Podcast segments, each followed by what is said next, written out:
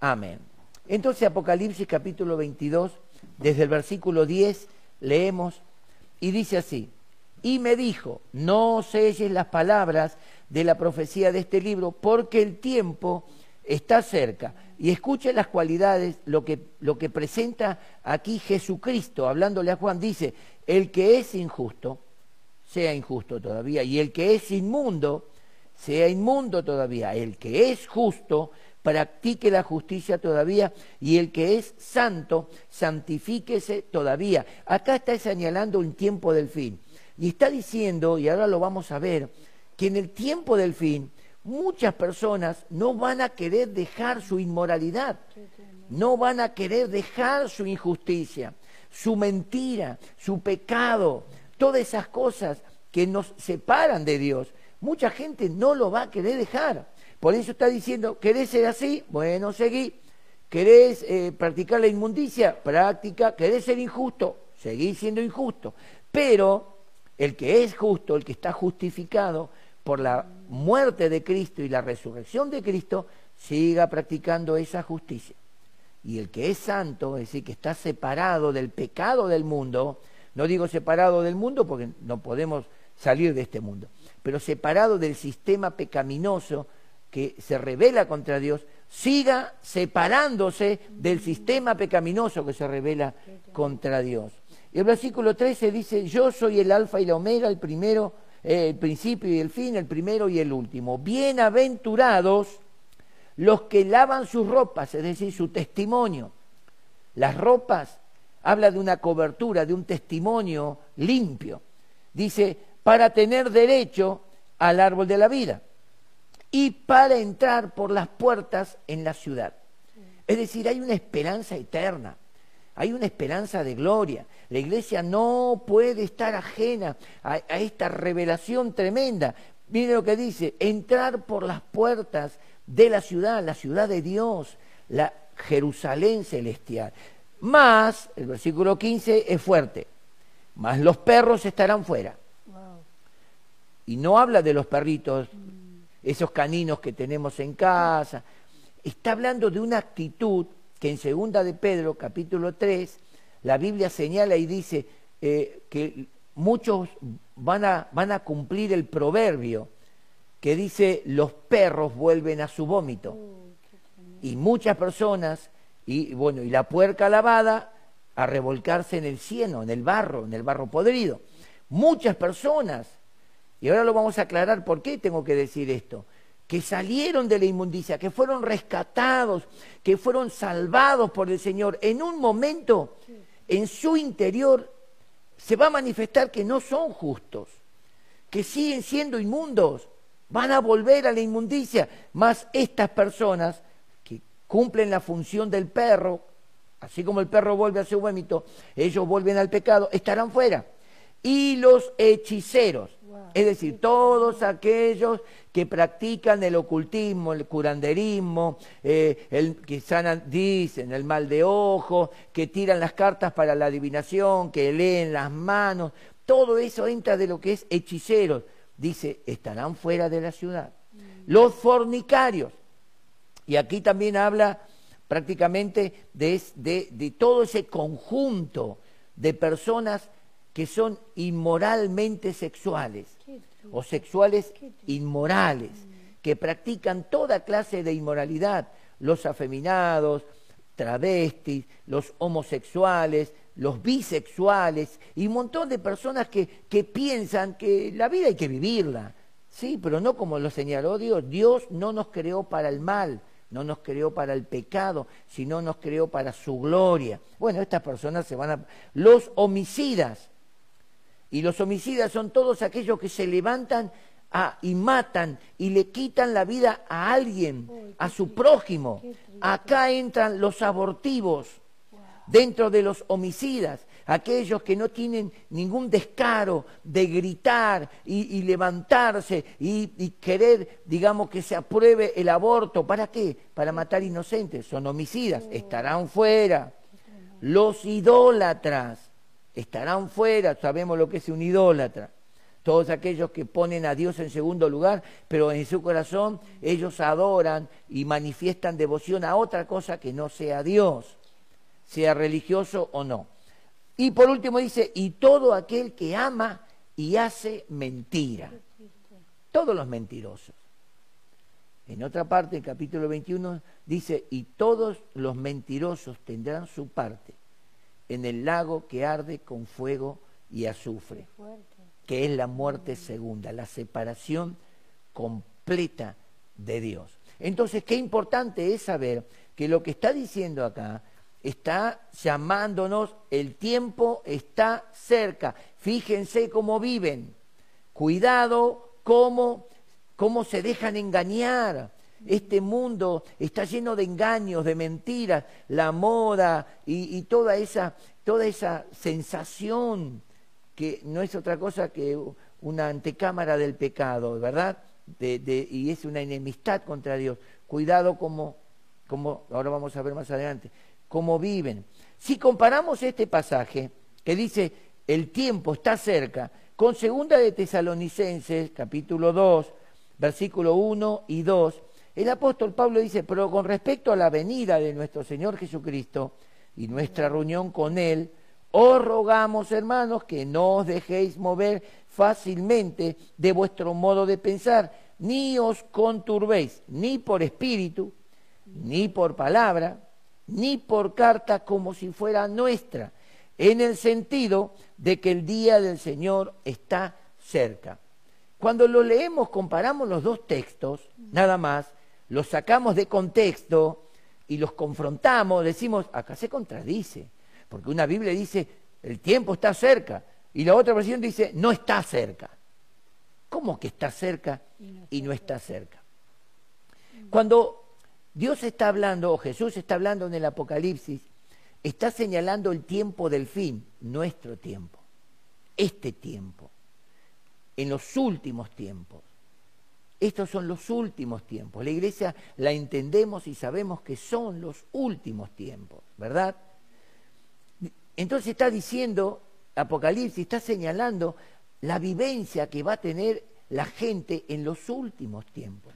Ahora el apóstol Pablo, cuando le habla a los tesalonicenses, les está hablando en aquel tiempo. Nosotros podemos ver en el versículo 3 que el apóstol Pablo dice, porque Cristo no vendrá sin que antes venga la apostasía y se manifieste el hombre de pecado, el hijo de perdición, a quien el Señor destruirá con el resplandor de su venida. Pero estos dos pasajes, lo que dice el Señor Jesucristo en Apocalipsis y lo que dice Pablo, en realidad están señalando este tiempo. El apóstol Pablo le dice a los tesalonicenses, todavía no es el tiempo para ustedes, porque es para el tiempo del fin, es para el tiempo señalado, cuando el anticristo, como hoy lo vemos, esté ya para manifestarse. Por eso nosotros tenemos que ver que el apóstol Pablo recalca una señal evidente. Escuchen, versículo 3 dice, la apostasía. ¿Qué es apostasía? La palabra apostasía es apartarse de o separarse en un sentido eh, voluntario. Yo voluntariamente me separo, empiezo a escuchar Segunda de, Timoteo, capítulo 4, versículo 3, el apóstol Pablo dice, tendrán, algunos apostatarán de la fe, se apartarán de la fe, apartarán el oído de la verdad, ¿verdad? Se apartarán de la verdad y que querrán escuchar algo que les agrade. Por ejemplo, ah, ¿por qué no podemos vivir en matrimonio igualitario inmoralmente? ¿Por qué no, no, podemos vivir una vida disoluta de pecado, de embriaguez, de orgías? Entonces, eh, ahora, ahora lo vamos a ver, se pone más fuerte esto. Yo le dije a la pastora hoy, la palabra es fuerte. Y la pastora me dijo, si te lo dio el Señor, por algo es. Entonces tenemos que ver cómo el Señor y tanto Pablo están señalando una, una cualidad, apostatar apartarse de un principio establecido por Dios, apartarse de algo que yo acepté de parte de Dios, apartarme de una fe que yo entendí. El apóstol Pedro en su segunda carta, capítulo 3, los últimos versículos, dice, hermanos, ustedes ya sabiéndolo de antemano, saben para que no caigan, de, que no sigan a esas personas detrás del error y detrás de su malicia. Ustedes ya lo saben, le dice Pedro. Entonces, ustedes, iglesia, ya lo saben. Qué bueno avisarle a alguien que a lo mejor está distraído. Llega tarde a los cultos. Llega para el amén. Y nunca se entera de que tiene que ser santo. Un poquito de sarcasmo. Esto da a entender que hay sectores de la iglesia que se van a volver al pecado, que van a quebrantar los principios de Dios, esos principios, esos principios que los separaron del pecado hacia Dios. Escuche, porque no es que Dios te tiene que transformar. La Biblia dice, transformaos renovaos en el espíritu de vuestra mente, sed llenos del espíritu. Dice, eh, está hablando de, de algo que yo tengo que hacer. Y está hablando, acá está señalando que muchas personas, y hasta podemos decir congregaciones enteras, siguiendo a los mentirosos, se apartarán de la verdad. Y van a volverse a las fábulas, y van a volverse al pecado, y, van a hacer, digamos, eh, algo así, harán como, como sin sentido las cosas de Dios. Con indiferencia, mm. pero sabiéndolo. Ahora, escuchen esto. En el capítulo 17 de San Juan, lanzamos un poquito de agua. En el versículo 17, Jesús está orando al Padre y le dice, Padre, santifícalos en tu verdad, sepáralos, ponlos aparte, en tu verdad. Tu palabra es verdad. Y en el versículo 18 dice, así como tú me enviaste al mundo, así yo los he enviado al mundo. Oh, escuche, escuche. Verso 19. Y por ellos yo me santifico, me separo de toda especie de mal, dice Jesús. ¿Cómo se separa Jesús de toda especie de mal? Por nosotros, viviendo nosotros la conducta que Cristo vivió. Dios no envió a Jesús al mundo para practicar los pecados del mundo. Tampoco Jesús me envía en su nombre al mundo para que yo viva los pecados del mundo. No. Dice, y por ellos yo me santifico a mí mismo para que ellos sean santificados en mí.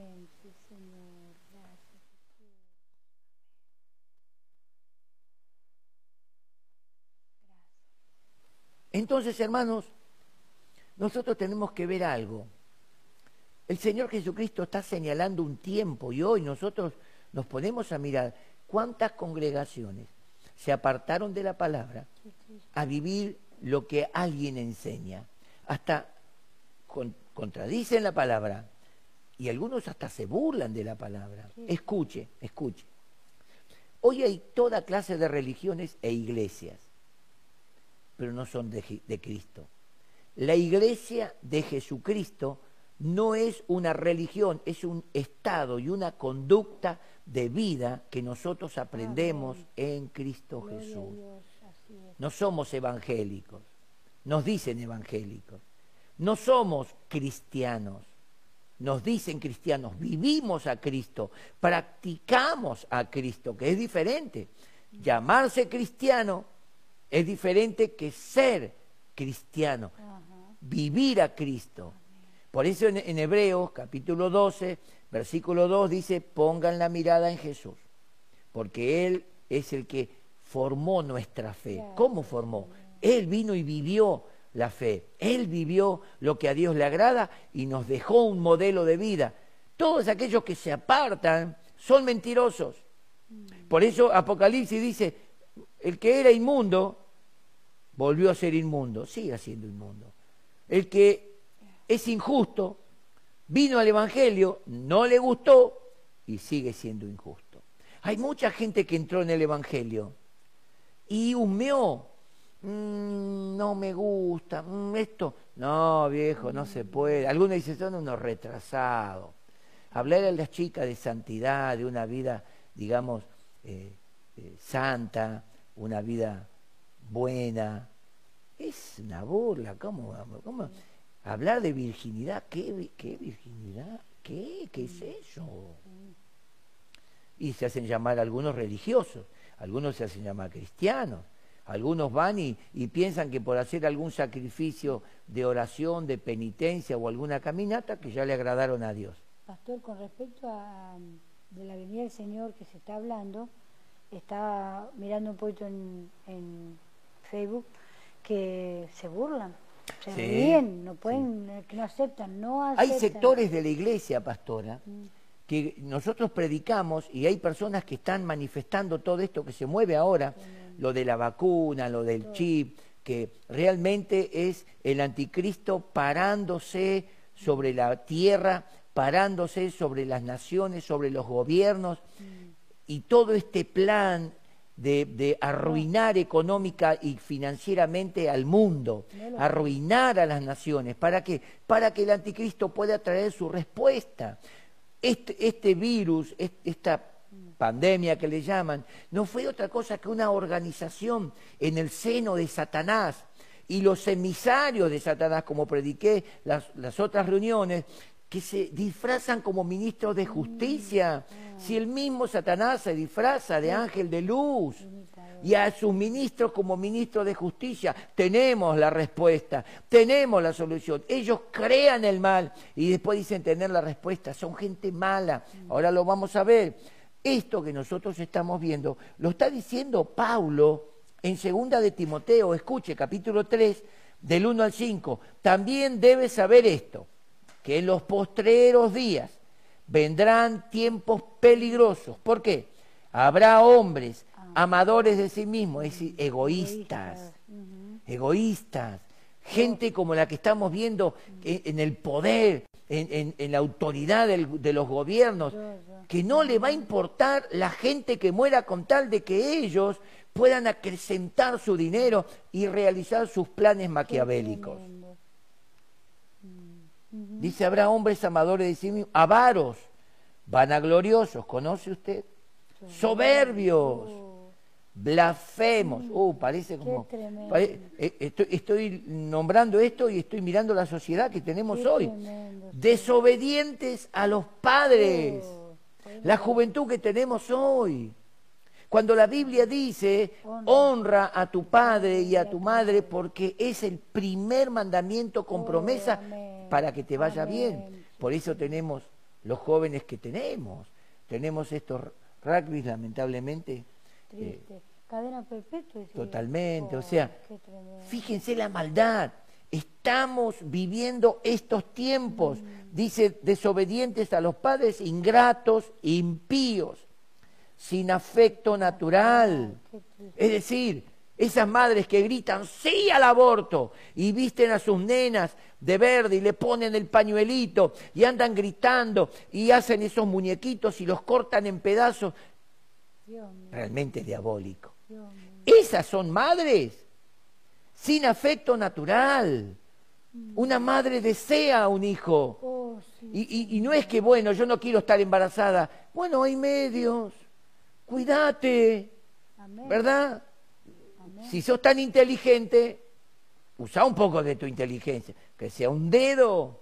Pero son gentes crueles. Dice, implacables, sin afecto natural, implacables, no quieren volver atrás, no quieren entrar en razón. Uno le muestra la realidad y a mí lo triste, pastora, lo triste, iglesia, es que los científicos que nos enseñaron por tanto tiempo, los dos géneros, masculino y femenino, nos enseñaron las propiedades sexuales de cada género que son diferentes y que el hombre es el portador del sexo y que la mujer es la que da a luz y que la mujer tiene todas las propiedades para quedar embarazada, por, eso es madre, es el vientre. Hoy están diciendo cualquier cosa, como diciendo, bueno, puede ser, puede ser, se han vuelto ignorantes, profesando ser sabios, dice la Biblia, se hicieron necios y cambiaron la verdad de Dios por la mentira. Es lo que estamos viviendo hoy. hasta, lo- hasta las autoridades presidenciales dicen no es tan malo el aborto. Yo digo, si no es tan malo. ¿por qué estás en el, eh, eh, ¿por qué estás en el gobierno? ¿Por qué estás ahí? Porque alguien te tuvo, alguien no te abortó, porque si alguien te hubiese abortado no existirías. ¿Cuántos presidentes, cuántos médicos, científicos, cuántas personas de bien Amén, amén. así están es. siendo abortadas? Qué tremendo, amén. Todo por el engaño. Mm, Dice traidores, impetuosos, infatuados, amadores de los deleites más que de Dios. Uh, Gente que dice, a mí no me importa lo que Dios dice, yo voy a vivir la vida. Y hay mucha gente, lamentablemente, en la iglesia de Cristo, en nuestras congregaciones, hay gente así. Hay gente que viene al culto, hay gente que, que piensa que porque vino al culto, ah, Dios le dice, qué bueno. No, no, no, no. Pero ellos son amadores de deleites, salen del culto y viven vidas disolutas, vidas sin testimonio, y se hacen llamar cristianos. ¿Saben por qué en Antioquía a los discípulos de Jesús, porque fue en Antioquía, Jesús no le dijo, ustedes son cristianos, seguidores míos. En Antioquía se los llamó cristianos porque llevaban el testimonio y vivían como Cristo, vidas honradas, vidas santas, el poder de Dios se manifestaba, ellos hablaban la verdad y Dios se glorificaba. Y al ver todo el testimonio de Cristo dijeron, estos son cristianos. Y eso quedó hasta el día de hoy. Qué. Dice que tendrán apariencia de piedad. Wow. A mí me hace recordar gente encumbrada en la religión, encumbrados en la religión y aprueban el aborto. ¿Cómo puede ser que un- una persona que conoce a Dios, por eso es un ministro de Dios, por eso ministra en el nombre de Dios, en el nombre de Cristo, por eso lee de vez en cuando un texto bíblico, ¿cómo puede ser que esa persona que representa la verdad de Dios apruebe el aborto que Dios Oh, no aprueba? ¿Cómo puede ser que apruebe el matrimonio igualitario que Dios no aprueba? La, la libertad sexual y toda la, la- la guía pornográfica y aún tanto curas como pastores metiéndose en esas vidas. ¿Se dan cuenta lo que es la apostasía? Estamos en la apostasía. Estamos parados en este tiempo que la Biblia nos está... Tendrán apariencia de piedad, pero negarán su eficacia. El apóstol Pablo le dice a Timoteo, a estos evítalos, no te juntes con ellos. Acércate, predicale a Cristo, decirle que esa vida los lleva al infierno, pero no convivas con ellos. Escuchen, Dios envió a Cristo y Cristo se acercaba a los pecadores y les hablaba del reino de Dios, les hablaba del amor del Padre, hacía milagros, sanidades, soltaba el perdón sobre las personas, pero no los justificaba en el pecado. Tampoco pecaba con ellos. Entonces Jesús, un un cristiano santo, un cristiano de Dios, un cristiano de Cristo, o el que practica la vida de Cristo, no tiene problema de caminar entre pecadores, porque como en su interior tiene el Espíritu Santo y es un- una fuente que salta para vida eterna, nada lo puede contaminar, nada que escucha, nada que ve, nada que, que- que trata con la gente lo contamina, porque tiene el poder de Dios. Pero hay gente que realmente finge ser cristiana, todo lo contamina. Aparte, es como una persona oscura, sin luz, que entra en las tinieblas, se pierde, nadie lo ve. Esta es una señal muy clara y evidente que estamos en el último tiempo. Todo lo que está sucediendo en la sociedad. Yo escuchaba a mis suegros y escuchaba a- a- al suegro de mi suegra, a la suegra de mi suegro, que murió con 101 años casi, llena de vida. Murió porque murió de viejita. ¿Saben las veces que eh, tuvo gripes y, y- y- y enfermedades? Y ella usó tratamientos tan comunes y se sanó. Bueno, pero no, no, no era de eso. Que ellos decían, en nuestro tiempo no era así, antes no era así. Escuche, Antes, eh, cuando un, un joven se pervertía y se volvía homosexual, era como una vergüenza, sí, e- era como realmente era algo no aceptable. Hoy lo aceptan. Hoy, qué bueno. ¡Ah! ¿Ve? El que es inmundo sigue siendo inmundo. Es la realidad que estamos viviendo hoy. Como llegó a la Argentina y pegó fuerte, nos sorprendemos y decimos, ¿qué es esto? Esto es lo que está diciendo la Biblia. Las señales están dadas. El apóstol Pablo expresa, escuche, en Primera de Timoteo capítulo 4, versículo 1 al 3, dice, pero el Espíritu, el Espíritu Santo, dice claramente que en los postreros días, todo está señalando este tiempo, este tiempo. Dice, algunos apostatarán de la fe, Mm, escuchando espíritus engañadores, es decir, influencias, ciencias espirituales, eh, doctrinas de demonios, enseñanzas demoníacas. Por eso Apocalipsis dice, todos los hechiceros, todos los hechiceros estarán fuera. Entonces acá vemos que el apóstol Pablo dice que por la hipocresía de mentirosos que tienen la conciencia cauterizada, los que se apartan de la verdad de Dios, los que se apartan de Cristo, los que no quieren vivir vidas agradando a Dios, les gusta la oscuridad. Y ahí se cumple la palabra de Dios en Juan capítulo 3, verso 19, dice, esta es la condenación, que la luz vino al mundo, la verdad, la claridad de Dios vino al mundo. Pero los hombres amaron más las tinieblas que la luz De la luz. Qué porque sus obras son malas. Entonces, eh, el hombre no quiere cambiar. Como dije en un culto pasado, no es que el hombre no entiende a Dios o no puede creer, no quiere obedecer. Ah. No hay peor ciego que el que no quiere ver. Y no hay peor sordo que el que no quiere oír. Y no hay peor pecador que el que no quiere arrepentirse. Dios perdona todos los pecados. Amén. Él envió a su Hijo para perdonarnos todos los pecados. Pero hay gente que no quiere ser perdonada. ¿Por qué? Y ya voy terminando. Porque sabe que si confiesa su pecado y es perdonado, tiene que comenzar a vivir una vida Ah, nueva, una vida agradable, consciente. No que, ay, bueno, que Dios, como me dijo uno, bueno, que Dios me saque la bebida. Dios no te la compra, Dios no te lo, no te lo pone en la boca para que te Sí, emborraches. Vos vas, la comprás voluntariamente, la tomás y te emborrachás voluntariamente. Arrepentimiento significa no hagas más eso. Dije la bebida como todo lo que la gente dice, ¿dónde está Dios? Si Dios es amor, si Dios es amor, Es amor.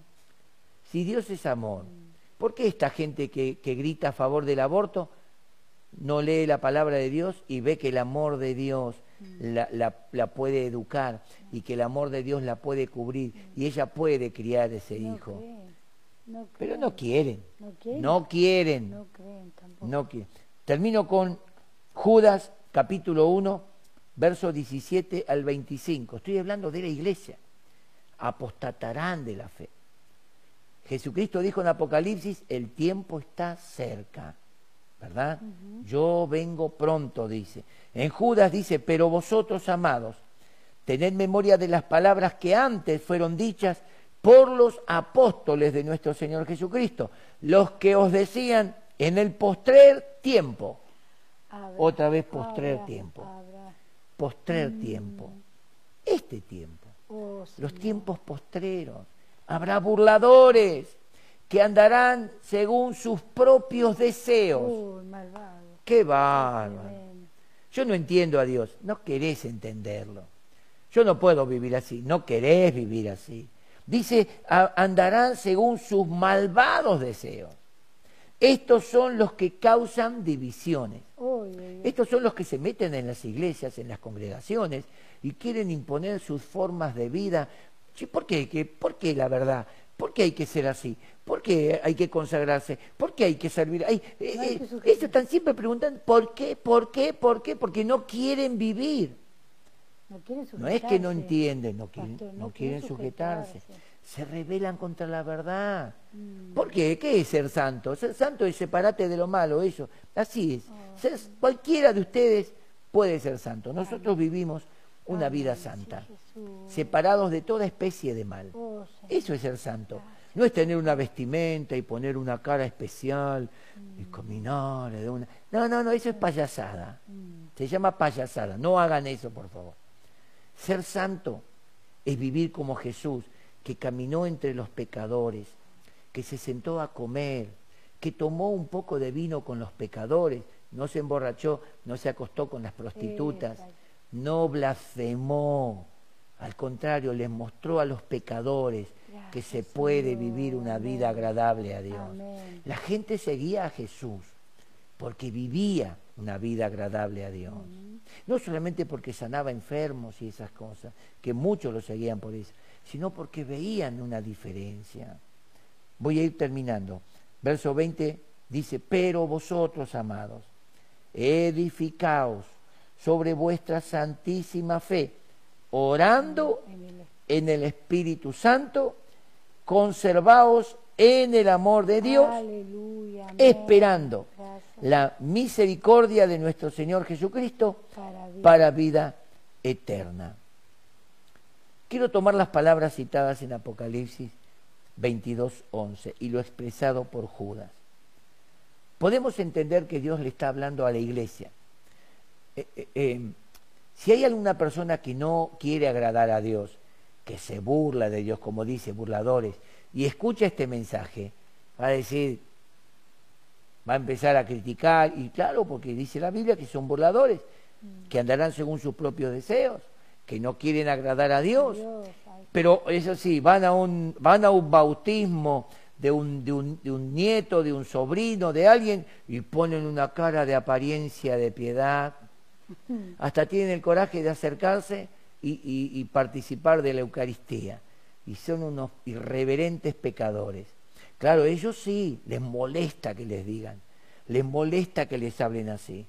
Dice, ustedes son fanáticos, ustedes no saben vivir la vida. No, no, no. Vivir en pecado no es vivir la vida, es vivir en pecado.